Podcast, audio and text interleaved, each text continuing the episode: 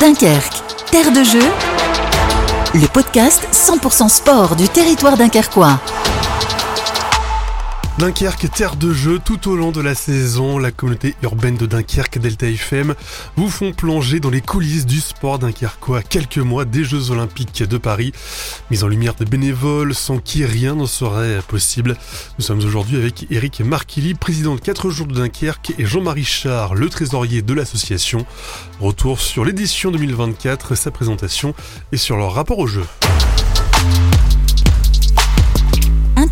Nous sommes avec le président Eric Marquilly. Merci d'être avec nous, Eric. Merci. Et avec euh, Jean-Marie Char, qui est trésorier. Tous les deux, donc vous êtes bénévoles, on rappelle, hein, puisque les organisateurs des 4 jours de Dunkerque sont euh, bénévoles. On va revenir justement dans quelques instants sur votre euh, travail. Tout d'abord, l'information principale, l'actualité principale de ces derniers jours, c'est la présentation des 4 jours de Dunkerque 2024, du 14 au 19 mai. On suivra ça d'ailleurs en direct hein, sur Delta FM. une édition sur le papier déjà où on va s'amuser tous les jours parce qu'on aura une première étape où on aura euh, la mer, on aura un magnifique euh, paysage, encore une très belle carte postale euh, entre Dunkerque et le Touquet en précise, mais on aura peut-être aussi du vent, on aura peut-être des bordures, bref, il y aura du spectacle sur toutes les étapes. C'était ça un petit peu le but, Eric? Oui, complètement. C'est-à-dire que quand vous avez des, voulez avoir des coureurs de haut niveau, ben, il faut leur proposer un, terrain de course qui soit de haut niveau. Sur ces six étapes, on a, on a cherché, ce qui fait qu'on a des villes nouvelles. On va travailler les pavés avec des secteurs pavés encore plus importants. Je pense qu'il y a longtemps que les 4 jours de Dunkerque n'auront pas eu des secteurs pavés comme, euh, comme ça.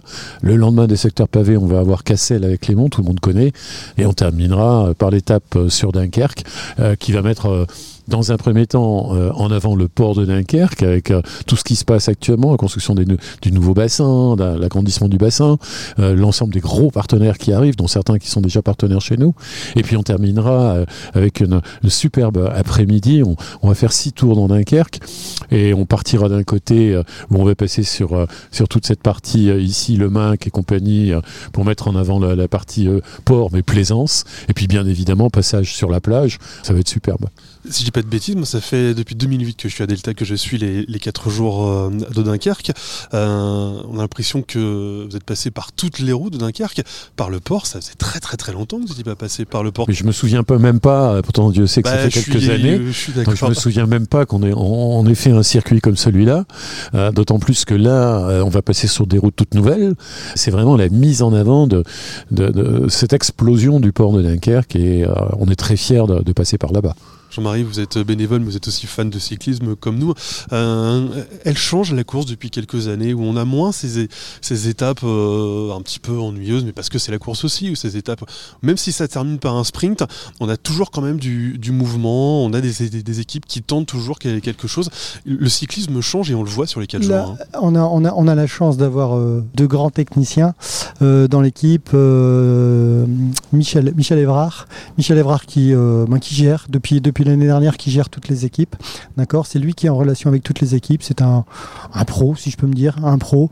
Hein. son papa était, était professionnel du cyclisme. Son papa a participé aux 4 jours. Il est là, il est en contact avec les équipes, avec les pro teams. Il a déjà fait un gros travail pour les faire venir. Donc ça, c'est la première personne. La deuxième personne, c'est Joël Huisman et son équipe qui lui aussi est en charge de faire tous les parcours avec tous les problèmes qui existent. Hein. et ce Dieu, s'il si, si, si, y en a des problèmes pour réaliser le parcours, entre un point 1, hein, Eric qui trouve le point 1, Eric qui trouve le point B. Entre ces deux points, il faut, il faut faire un minimum de 100, 150 km, voire 200 km selon les étapes. Grâce à ces deux personnes, en fait, ben, ils créent, euh, de l'animation et puis ce qui nous donne ce spectacle, et, euh, que ce soit visuel vis-à-vis du tourisme et puis sportif quoi, au, vu des équipes. Quoi. Faites-nous plonger un peu dans les coulisses de la préparation des, des 4 jours de Dunkerque, euh, Eric.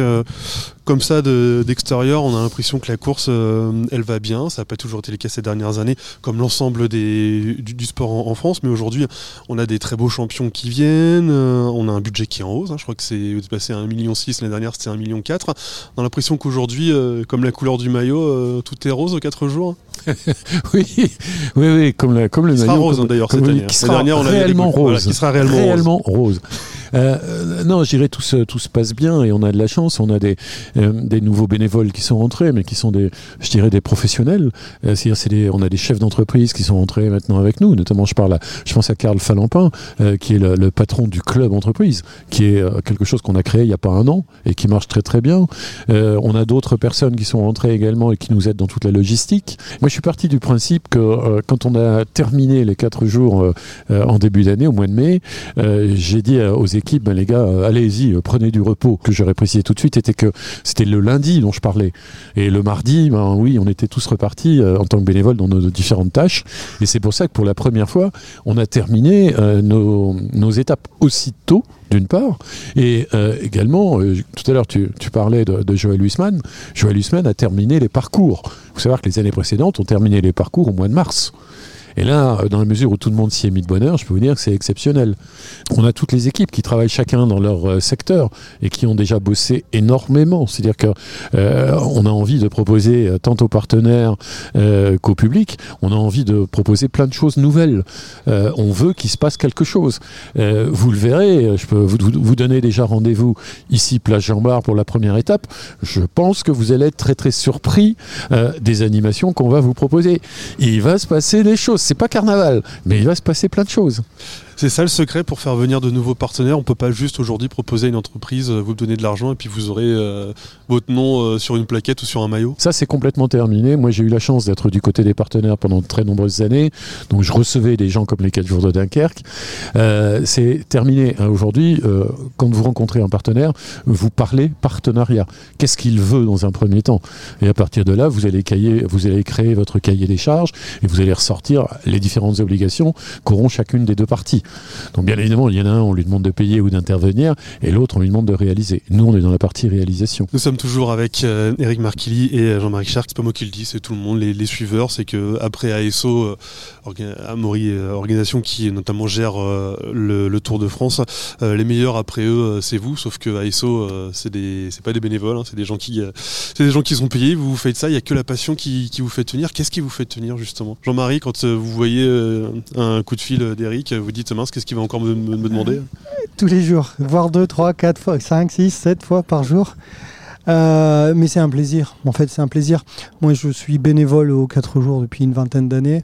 Euh, je suis bien bénévole, mais j'ai un salaire. Mon salaire il est pendant l'épreuve. Quand la course part, jusqu'à l'arrivée, j'ai le bonheur de voir ces enfants crier sur le bord de la route, encourager ces coureurs. Euh, et puis je me dis que j'y suis pour un petit quelque chose qui sont sur le bord de la route parce que bon, c'est pas c'est pas une place de ils doivent pas acheter une place au stade, ils doivent pas se rendre se déplacer. Non, on passe devant chez eux et devant chez eux, ils sortent, ils voient, ils encouragent, sont contents. C'est une fête et c'est très motivant. Il y, a, plusieurs choses qui interviennent dans ce genre de choses. Euh, il y a déjà le, le bouche-à-oreille entre bénévoles. Vous savez, ce matin, on avait une réunion et on a discuté de, certaines organisations, de certains points dans l'organisation. Ben, on est occupé de réfléchir en se disant, euh, euh, on a des chauffeurs. Demain, est-ce que dans les chauffeurs, on peut pas trouver des gens qui vont plus travailler sur la sécurité? Donc, ce qui fait que le gars chez nous va rentrer par la petite porte et puis progressivement, il va prendre de plus en plus de responsabilités pour avoir des postes qui sont des postes hyper intéressants en plus généralement de leur travail. Après, c'est le bouche à oreille. Combien de fois là, on est occupé de, revoir complètement une équipe, euh, de remettre sur pied une équipe. Euh, je peux vous dire que la personne qui va prendre l'équipe est un chef d'entreprise qui a pris sa retraite il y a peu de temps, euh, qui était dans la gestion du transport. Et il est occupé de reprendre complètement cette équipe et lui fait venir de ses amis. Donc on crée un nouveau pôle avec ce leader qui ramène ses potes. Et c'est comme ça que ça marche, du bouche à oreille. Et puis, euh, je dirais, il y a l'ambiance. Ah, Aujourd'hui, on se voit souvent, on fait des déjeuners avec les équipes, euh, on, a des, on a le WhatsApp, on a plein de choses. Tout le monde est au courant de ce qui se passe. Dans une entreprise, pour que ça, pour que ça marche, il faut communiquer, il faut écouter. Moi, je passe énormément de temps à écouter les gens. Euh, je sais qu'il y avait quelques soucis entre personnes. Aujourd'hui, chez nous, il n'y a plus de soucis entre les personnes. Parce qu'on a résolu, on a tout mis sur la table, les choses sont claires.